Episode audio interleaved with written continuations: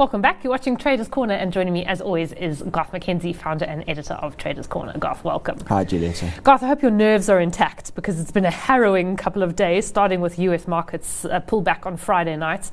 Uh, Monday night was um, pretty steamy.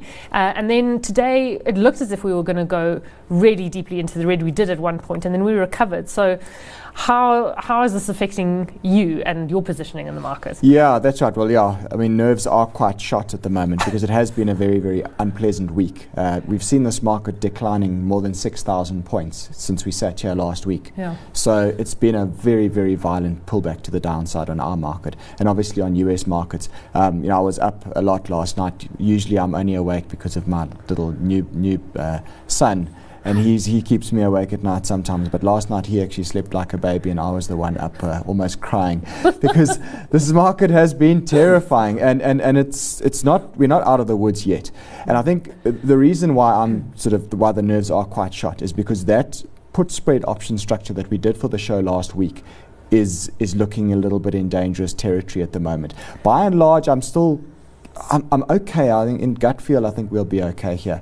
But um, the reality is it's pushed into the danger zone. So let's just explain that and unpack it a little yeah. bit. I mean, the chart of the top 40 is up on the on the screen there at the moment, and you can see the very violent sell-off that we've seen over the past eight trading days.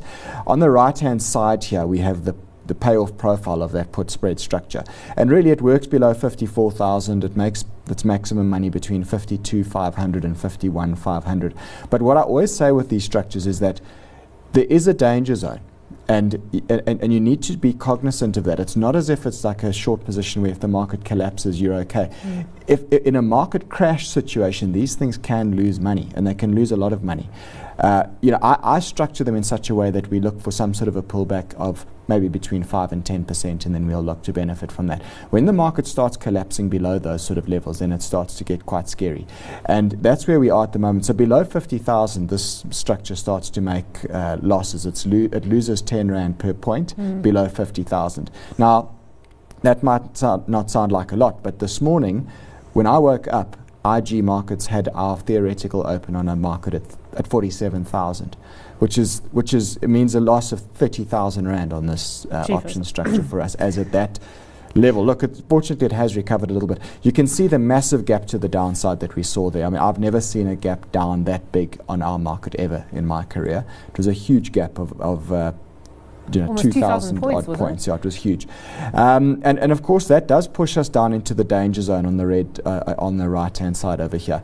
It's recovered. We, as we sit here now, it's trading at about 49,600 or thereabouts, but it's very volatile. It's moving around aggressively. So we need to monitor this very, very carefully. For me, it's kind of um, damage control at the moment, trying to keep a cool head and trying not to panic.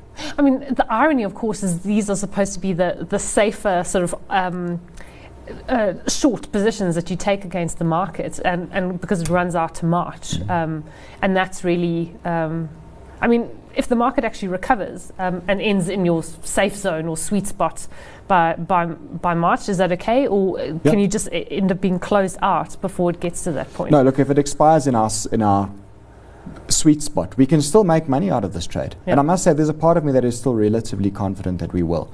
Um, I think we've had a very big crack to the downside now, and I'll show you some slides looking forward hmm, now, mm, okay. um, what, what, what I see potentially happening and why I still do have a relative amount of confidence in this trade, albeit that I'm you know, quite nervous about it right now. This is a weekly chart of the top 40 spot index. So, being a weekly chart, every, we- every candlestick pattern represents one week's worth of trading action here. You can see this goes back to 2014, where we've had that sideways move for three and a bit years on our market. We had a big breakout in the middle of last year, and you can see that we've now come back and we've come back very, very quickly. Mm. We're now retesting that breakout area where there's some support between 47,500 and 48,000 on our top 40. Now, provided we can hold that sort of support area and reverse up off there, then I think there is a chance that we'll see a little bit of an oversold bounce and a recovery of some of this drop over the next month or two. Which that's that, that's where I get my sort of uh, cautious optimism from. Uh, at the moment. But it's you know we need to see the market finding that support and reversing up from there.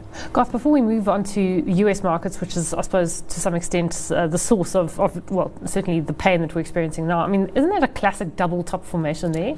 It is. You could say in hindsight, yes, it is a double top. Um, you see it there, and then when it starts to break below the bottom or that middle point of the double top, that's what validates it. And then you usually take that distance and you project it down, which gives us a move pr- approximately to where this support zone is that I'm talking about now Yeah. anyway. Yeah. Moving on to some other markets, um, the S&P. I mean, you know, I suppose the irony is that we were saying th- the market had gone parabolic. It, has, it had just been almost unnaturally strong, and now there's a crack, um, and everyone's panicking. But it's not, you know, it doesn't take um, it doesn't take it to, um, I suppose, unreasonable levels. If you think, uh, if you consider the pullback in the context of what the market has done over the last 18 months. A- absolutely. No, that's right. And that's why I think a lot of financial news networks I've seen today, they're just calling this a correction and it's a healthy correction and what have you, albeit that it's been pretty swift and violent. this is a weekly chart of the S&P 500 here. And just to put this in context, so we're looking also at three years worth of trading history here. You can see the upward trend that goes back to early 2016, how it joins all the lows since that point. Now that comes in at around about 2600 on the S&P 500. So provided we can hold that area and bounce off there in this week, then I think it's okay. Um, but I'll show you in slides to come now I still think we just need to be a little cautious looking further out. Mm. But I do think in the immediate future, that 2600 area looks like quite an interesting area of support. And, and, and I would like to see ideally the, um, the market beginning to find some stability around that area. yeah, well, talking of stability, I suppose the VIX is anything but, and I know that's your next chart. Yeah, so the VIX is the Chicago Board Options Exchange VIX, uh, Volatility Index, and it measures market fear effectively. Now, last year we went on and on many times about how this VIX index was at multi-year lows, the lowest we've seen since 1993. I did also say at some point during the year that it was unlikely to stay that way forever, and that at some stage, usually very low volatility like that precedes a sudden pickup in Mm. volatility. And well, how? boy, have we seen that. So last night, Oh. um, the VIX index rallied 115%. You can see the close there was 37 on the VIX. I mean, it had been trading below 10 just a few weeks ago. So a very, very violent spike up in the volatility index there. Yeah. Um, and Garth, uh, I mean, uh, if we consider this in the context of what has happened um, in markets when there have been corrections or crashes, I mean, how do you think this sort of squares up? Yeah, well, I want to show these next couple of charts to to illustrate um, just, I think, some points to flag looking out in the next month or two or three, even. Um, because I've looked at a lot of prior market bubbles then, at that then burst. And, and it's debatable whether the US market was in a bubble or not. Some will say yes, some will say no. But I think there's so certain similarities that we can draw parallels between what I'm going to show you here and what we're seeing on the S&P 500 now. And I just want to alert the viewers to this for the next couple of months to be aware of. Okay. Um, because I'm not saying we're necessarily going into a new bear market, but remember that every bear market starts with a correction and then ultimately it follows through to the downside. So we don't know at this stage whether this is the start of a new bear market or it isn't. But I'm just going to put out a few flags and a few pointers for people to look at and watch in the weeks and months ahead in, in this context. So we look back at the dot com bubble, the NASDAQ, one of the most famous bubbles in our lifetime, which burst spectacularly in the year 2000. And what's evident in this, and you'll see it in all these other charts, is that there's a pretty consistent pattern in terms Mm. of how these markets crack and how the bear market then starts thereafter. So you have a blow off top where things just go up in a crazy fashion. Um, and then you see this massive crack. And I've labeled them number one, two, three, and four in all of these diagrams. You see a big crack to the downside, very nervous markets, etc. Then you see a, a rally, but the rally is not strong enough to Mm. rally back and make a new high. That's when you need to be careful because then that invariably tells you that there's more weakness to follow. And you can see on the Nasdaq thereafter that we saw the sell-off that followed in the in the months and years ahead after that after that initial crack. So just keep that in, in, in mind. Let's have a look at another one. This is the Chinese equity market bubble that uh, that burst in 2015. This was at a time when there were stories of you know Chinese grannies and housewives and whatever going to trading arcades and playing the stock market, and uh, it always was going to end badly for them, and it did. You can see that uh, it went into again a blow-off phase in early 2015. It then had a massive crack in the middle of 2015, a rally that was a bit of a feeble rally, mm. couldn't make a new high, couldn't even get close to a new high in that case, and then the sell off continued thereafter. Um, let's have a look at another one. This is the Rand dollar exchange rate. So, slightly different instrument, but I think the trading psychology and the pattern of trade here is pretty similar. Yeah. This was the Rand dollar with Nenegate in early, late 2015, early 2016. And what you saw was again weakness in the Rand, but eventually a big blow off move and then a, a, a significant pullback, a rally which was unable to breach the prior highs, and then you see the, the fall away that then follows thereafter. Yeah, although that's quite sort of an interesting because it's kind of an inverse chart for us yeah. because actually we would look at that almost in a positive as the, the strengthening of the rand. Correct, the we dollar. would, but I suppose you could look at it and say, well, the asset that we're talking about here was the dollar, mm. and the the dollar. Um, blew off in value to the upside and then fell away in value. The pattern is the same, and the thinking of, uh, is, is very much the same, um, as you can see.